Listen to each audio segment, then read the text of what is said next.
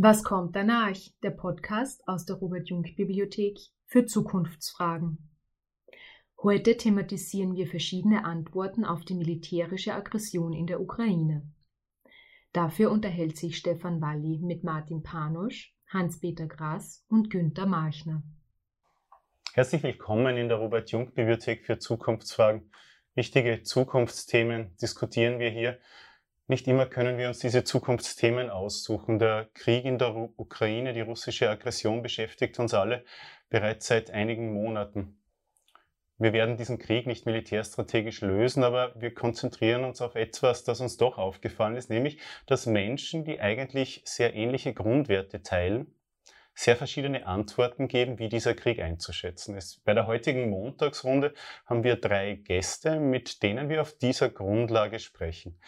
Neben mir steht jetzt Martin Panosch. Martin Panosch ist der Honorarkonsul der Ukraine in Salzburg. Martin Panosch hat eine Geschichte als Universitätslektor an der Juridischen Fakultät der Universität Salzburg, war selber aktiv in der Stadt Salzburg für die Sozialdemokratische Partei und hat eine Vielzahl von wissenschaftlichen Artikeln zu unterschiedlichen Themen publiziert. In seiner Rolle als Honorarkonsul und mit diesem Hintergrund vertritt er heute relativ klare Positionen, wenn es darum geht, diesen Konflikt in der Ukraine einzuschätzen. Lieber Martin Paunusch, herzlich willkommen in der Robert-Jung-Bibliothek. Was war für dich in den vergangenen Monaten die wichtigste Lektion, die du aus diesem Krieg gezogen hast?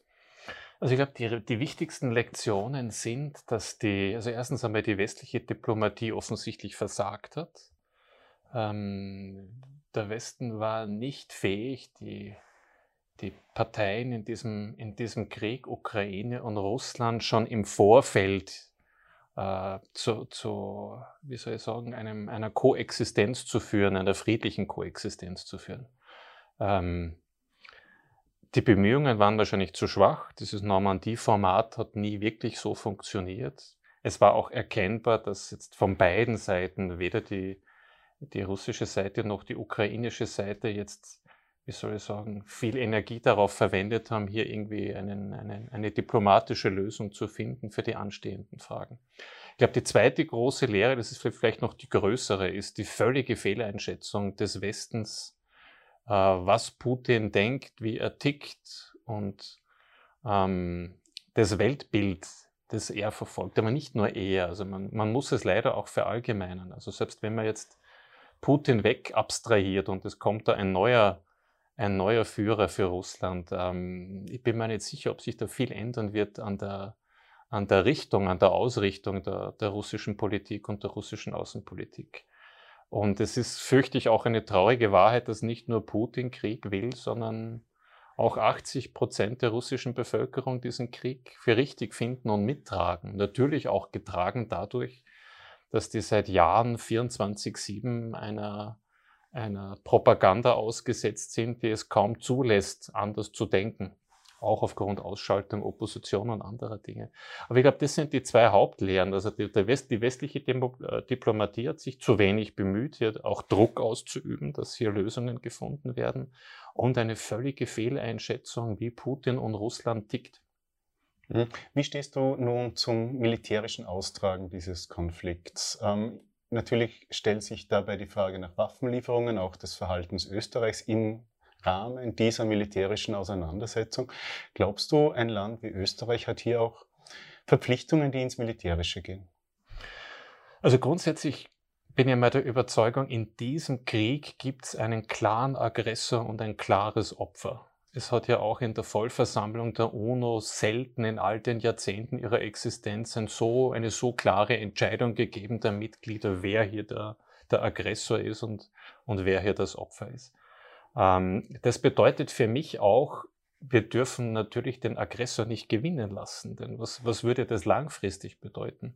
Heute war zum Beispiel die, die, die, die Meldung in den Medien, wo Putin ganz klar Kasachstan unter Druck setzt und sagt, na ja, euch in Kasachstan kann das Gleiche passieren wie den Ukrainern.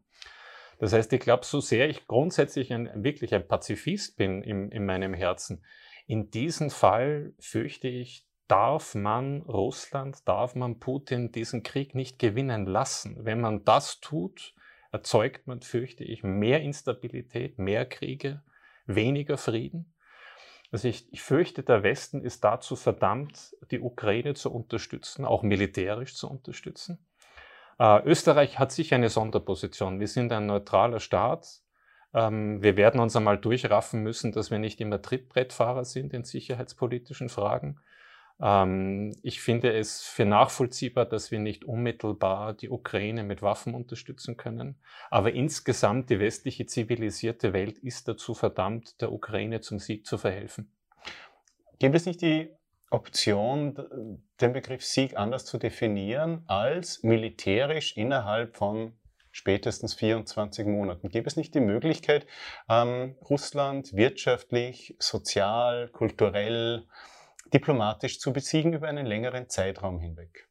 Und würde das nicht mehr unschuldige Opfer ersparen? Ja, gut, aber wie, wie soll die Lösung aussehen, wenn sie keine militärische ist? Also ohne, ohne Unterstützung, ohne militärische Unterstützung der Ukraine hat die Ukraine keine Chance zu bestehen. Es würde darauf hinauslaufen, dass die Ukraine als Staat untergeht und auch alles Ukrainische, dann Russland hat ja ganz klar angekündigt, alles, was die Ukraine ausmacht, sei es Sprache, Kultur, auszurotten. Bringen wir es auf den Punkt. Also, was würde es bedeuten? Es würde bedeuten, dass ein Staat mit 40 Millionen Einwohnern, der jetzt eine Demokratie ist, eine, eine lebhafte Demokratie, einfach ein Unrechtsstaat wird, eine Diktatur wird, wie halt Russland jetzt auch. Ja. Kann man das in Kauf nehmen? Ich denke nicht. Also wir haben keine andere Option. Also wir müssen zuerst auch diesen militärischen Sieg Russlands verhindern. Mhm. Herzlichen Dank, Martin Panosch. Martin Panosch ist mein erster Gesprächspartner zu dieser Fragestellung. Er wie die folgenden Gesprächspartner werden sich hier in der Jungbibliothek einer längeren Diskussion stellen, die heute Abend stattfindet. In diesem Sinne, herzlichen Dank, lieber Martin. Freut mich. Neben mir steht jetzt Hans-Peter Grass. Hans-Peter Grass ist Friedenspädagoge. Er leitet in Salzburg das Friedensbüro und hat eine Ausbildung in Global Citizenship Education. Seit langem ist er immer aktiv, wenn es darum geht, bewaffneten Konflikt in Frage zu stellen, zu kritisieren, zu hinterfragen, warum es dazu kommen musste. Er steht natürlich in der Tradition der Friedensbewegung und diese Friedensbewegung steht jetzt vor schweren Herausforderungen. Wir haben gerade das Argument gehört, in dieser Situation ist es sehr schwierig, der Ukraine etwas anderes zu raten als verteidige dich gegen einen Aggressor. Mhm. Ja. Welche Alternativen kann man denn eigentlich überhaupt aufzeigen? Äh, prinzipiell denke ich mir, das ist ganz, ganz wichtig zu sagen, dass der, dass der Überfall auf die Ukraine natürlich völkerrechtswidrig ist und dass die Ukraine ähm, auf jeden Fall äh, selbst berechtigt ist, die Wahl äh, der Verteidigungsmittel äh, selbst zu wählen. Finde ich eine ganz eine wichtige Form. Und es ist ganz offensichtlich, dass die militärische Form der Verteidigung die ist, die von weitgehend allen ukrainischen Menschen, mit denen ich in der letzten Zeit zu tun hatte oder äh, von denen ich gelesen habe, die Form ist, die sie gewählt haben und das ist deren Recht. Mhm. Finde ich ganz, ganz wichtig, das zu sagen. Äh, gleichzeitig denke ich mir natürlich, dass man immer auch äh, überlegen muss, was militärische Konfliktbearbeitung auch, wie sie wirkt und welche, würde ich auch sagen, Nebenwirkungen sie hat. Und das ist eine Frage, mit der sich die Friedensbewegung, denke ich mal, ganz, ganz wichtig auseinandersetzen muss. Mhm. In der jetzigen Situation ist es ganz eindeutig, dass mhm. die große Mehrzahl der Personen in der Ukraine für die militärische Verteidigung sich einsetzt. Man kann hier von einer gewissen Kriegslogik mhm, sprechen, mhm, nachdem ja. ein Aggressor ein anderes Land angegriffen mhm. hat. Es kommt zu Widerstand, Verlusten auf beiden Seiten. Auf beiden Seiten setzt eine Kriegslogik ein, die eher zur Eskalation führt. Ähm, Gibt es denn etwas, um mit dieser Kriegslogik zu brechen? Gibt es hier Alternativen? Da muss man zuerst einmal natürlich überlegen, was, was ist Kriegslogik, wie äußert sie sich? Äh, und Kriegslogik hat eigentlich so von meinem Verständnis aus so drei ganz starke ähm, ähm, Ausdrücke. Das eine ist, das ist unheimlich angstgesteuert. Und wir, für uns ist Kriegslogik auch deshalb ganz, ganz wichtig, weil jeder von uns mit Krieg auch Angst verbindet. Das heißt, wenn wir Krieg hören, dann kommt da sofort natürlich Angstreaktionen. Aus unterschiedlichen Gründen. All, äh, jeder Mensch hat, hat natürlich Beziehung zum Thema Krieg, andere viel mehr und weniger. Aber Angst ist da ein ganz wichtiges Thema. Mhm. Das ist also diese Kriegslogik, die mhm. Angst die gesteuert ist, die lebt genau. von Angst. Aber was sind denn Alternativen dazu? Ähm, ich würde natürlich schon, wenn ich das jetzt so, so, ausführe mit der Angst und mit dem, das möchte ich nur dazu sagen, dass es auch natürlich nicht nur Angst, sondern auch interessensgesteuert ist. Mhm. Das heißt, es gibt natürlich Menschen äh, oder, oder äh, Strukturen, äh, Einrichtungen, die davon leben, ähm, von dieser Kriegsangst und die auch schüren, ganz bewusst aus, aus eigenem Interesse. Und eine ganz wichtige Aufgabe der Friedens, ähm, der Friedensbewegung, aber sicher auch der Friedenspädagogik zum Beispiel ist, diese, diese Angst oder auch dieses Interessensgesteuerte auch offen zu legen und zu sagen, warum geht's da eigentlich? Wer hat da Interesse daran, an diesem Schüren von, von einer berechtigten Angst. Mhm. Ich weiß, und, du mhm. setzt gerne einer Kriegslogik so etwas wie eine, eine Friedenslogik oder genau. eine Sicherheitslogik entgegen. Die Kannst ist, du erklären, was du das damit ist meinst? eigentlich sozusagen die Friedenslogik ist eigentlich, würde ich sagen, weitgehend das Pendant zur, zur Kriegslogik. Die, diese, in Deutschland gibt es eine Initiative, die heißt Sicherheit neu denken. Sehr, sehr spannend, finde ich. Und die, äh, die sagen, äh, Friedenslogik ist deeskalierend, dialog- und prozessorientiert. Äh, sie transformiert komplexe Konflikte und Einbeziehung eigener Anteile. Sie ist universalistisch und so weiter. Das heißt, das sind alles Begriffe, wo wir jetzt zurzeit denken, ganz, ganz weit weg. Oder irgendwann einmal in der, in der, in der Vergangenheit haben wir das so gemacht, aber aktuell hat es keine, keine Bedeutung. Finde ich gerade in dieser Diskussion äh, um die um die Zeitenwende, wo man sagt, sozusagen, das war früher. Früher hat man deeskaliert, früher hat man ähm, eigene Anteile gesucht und, und so weiter. Äh, das finde ich schon nach wie vor wichtig. Das ist für mich kein, kein, kein äh, vergangene, keine vergangene Form von Konfliktaustragung. Natürlich geht es darum. Wo die die Friedenslogik ein Defizit sozusagen hat gegenüber der Kriegslogik, ist das, dass die Kriegslogik sehr, sehr stark auf die Eskalation des Konfliktes konzentriert ist und die Friedenslogik sehr stark auf Prävention und Nachbereitung. Da hat die Kriegslogik deshalb einen großen Vorteil unter Anführungszeichen, weil auch medial diese Eskalation, die, der Fokus auf die Eskalation natürlich sehr viel bringt. Hm, verstehe ich dich richtig, mhm. dass du argumentierst, im Vorfeld von solchen militärischen ja. Konflikten hätte eine Friedenslogik das Potenzial, Natürlich. diese zu verhindern. Die Chancen Und, schwinden ab dem ersten Schuss. Genau. Und sie wird, je länger der Krieg dauert, wieder umso wichtiger. Das heißt, Friedenslogik, die Hochzeit der Friedenslogik ist natürlich vorher und nachher. Obwohl auch natürlich in eskalierten Konflikten ähm, Friedenslogik mitzudenken ist, einfach nur um in Verbindung zu bleiben und, und so weiter. Aber die Hochzeit ist vorher und nachher. Mhm. Aber das ist die Zeit, die nicht öffentlich wahrgenommen wird, die medial nicht wahrgenommen wird, wo es ganz wenig Mittel gibt. Wenn man, wenn man vergleicht sozusagen die, die, die Mittel für, für Prävention und Nachbereitung mit dem, was jetzt in der Eskalation an Mittel bereitsteht, dann ist das ein ganz großes, eine große Schieflage, wo die Friedenslogik oft keine Chance hat. Mhm. Das heißt, mhm. eine der Schlüsselaufgaben jetzt wäre es, zum Beispiel im Ukraine-Krieg, mhm. abseits der notwendigen militärischen mhm. Maßnahmen, die andere entscheiden, mhm. dass eine Friedensbewegung sich engagiert, den Dialog in einer späteren Phase erfolgreich werden zu lassen. Zum Beispiel und vorzubereiten. Mhm. Ja. Herzlichen Dank an dieser Stelle. Wir diskutieren ja jetzt in der Montagsrunde gleich weiter. Das war Hans-Peter Grass, der in Salzburg das Friedensbüro leitet. Und er sagt, dass es in einer jetzigen Situation eines Konflikts wie in der Ukraine nicht egal ist, ob man für Frieden oder nicht eintritt, weil in einer späteren Phase könnte das Früchte tragen, was man jetzt vorbereitet, wenn man auf Dialog setzt. Herzlichen Dank, Hans-Peter. Dankeschön. Bei mir steht jetzt Günter Machner. Günter Machner ist in Salzburg aktiv in der Plattform für Menschenrechte. Hat eine lange Geschichte des Engagements in Nichtregierungsorganisationen und sozialen Bewegungen, ist Organisationsberater für Consalis und ist eine Stimme, der man in Salzburg zuhört, wenn es um aktuelle Debatten geht. Und er hat in den letzten Wochen seine Stimme erhoben im Zusammenhang mit dem Ukraine-Krieg und hat davon gesprochen, dass auch die sozialen Bewegungen ein paar Weisheiten hinterfragen sollten. Lieber Günther, Martin Panosch sagt uns, naja, welche Alternative gibt es denn zu einer militärischen Austragung dieses Konflikts, wenn ein Aggressor die Ukraine angreift?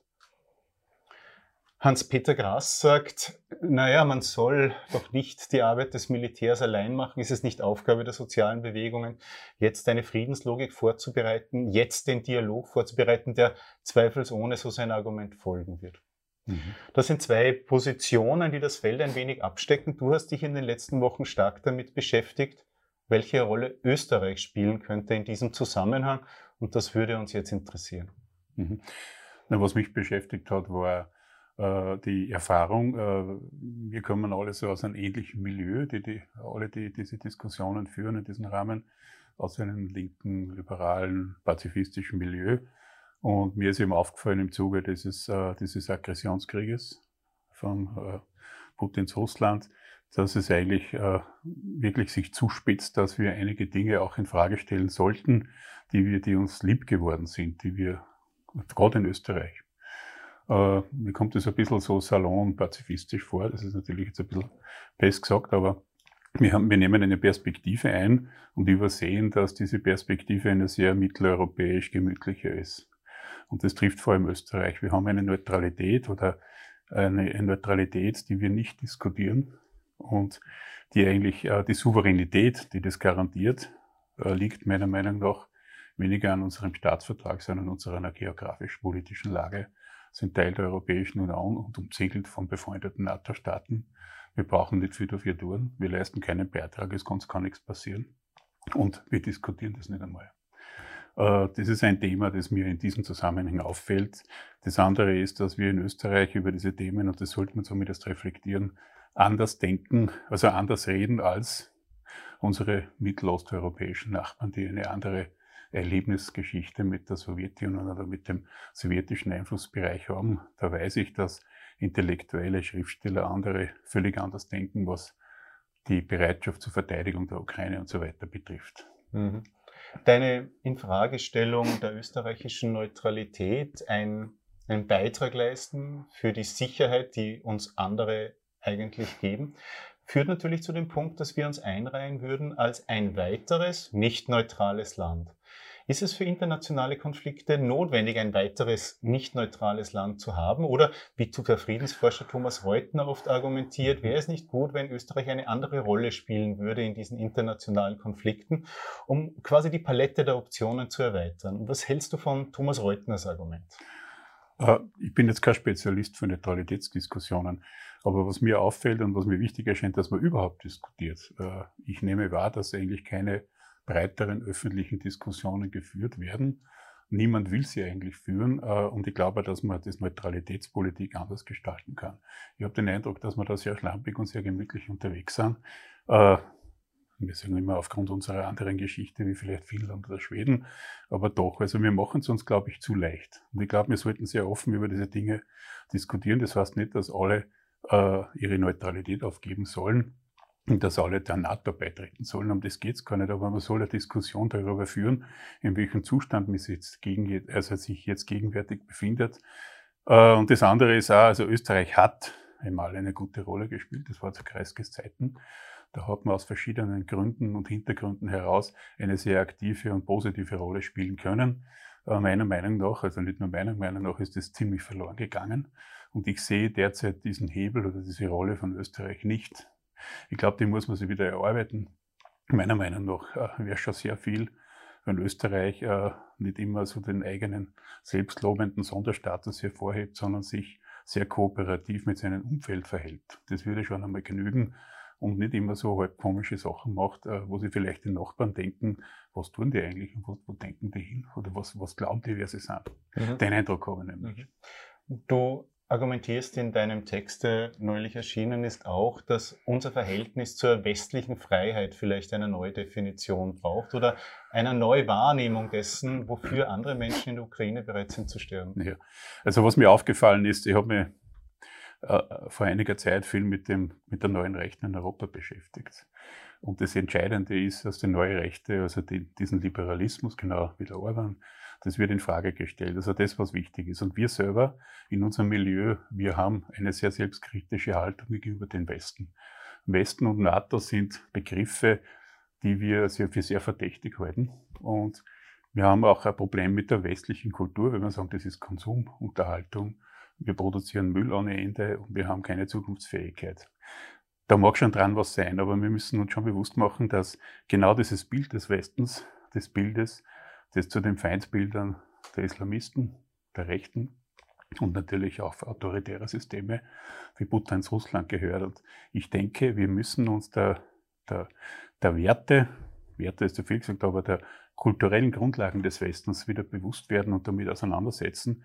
Weil es wirkt dann peinlich, wenn also zum Beispiel 2014 und zuvor am Maidan äh, Ukrainer für Europa eintreten und Europa vertreten und wir stehen dann da und wundern uns und denken uns, vor was reden die da? Hat das was mit uns zu tun? Und das kommt ist es uns fast ein bisschen peinlich, ja. Weil wir gemerkt haben, wir haben uns nicht mehr damit beschäftigt, das, was alles selbstverständlich ist. Äh, wir setzen uns damit auseinander, nicht mehr auseinander, wir haben kein Bewusstsein darüber. Und ich glaube, dieses Bewusstsein muss man wieder schärfen. Mhm. Was der Westen eigentlich auch bedeutet, positiv. Mhm. Herzlichen Dank, Günther Machner. Sie haben jetzt drei Positionen gehört. Sie haben Martin Panosch gehört, der als Honorarkonsul der Ukraine die Position vertrat, dass es in diesem Moment keine Alternative zum Austragen des militärischen Konflikts gibt. Sie haben Hans-Peter Grass gehört, der argumentiert hat, genau in dieser Situation geht es darum, Dialogfähigkeit vorzubereiten. Und Günther Machner, der noch neben mir steht, hat argumentiert, dass spätestens mit diesem Konflikt ein paar Fragen in Österreich fällig werden, dass sie zumindest diskutiert werden. Diskutieren ist das, was wir jetzt im Anschluss machen.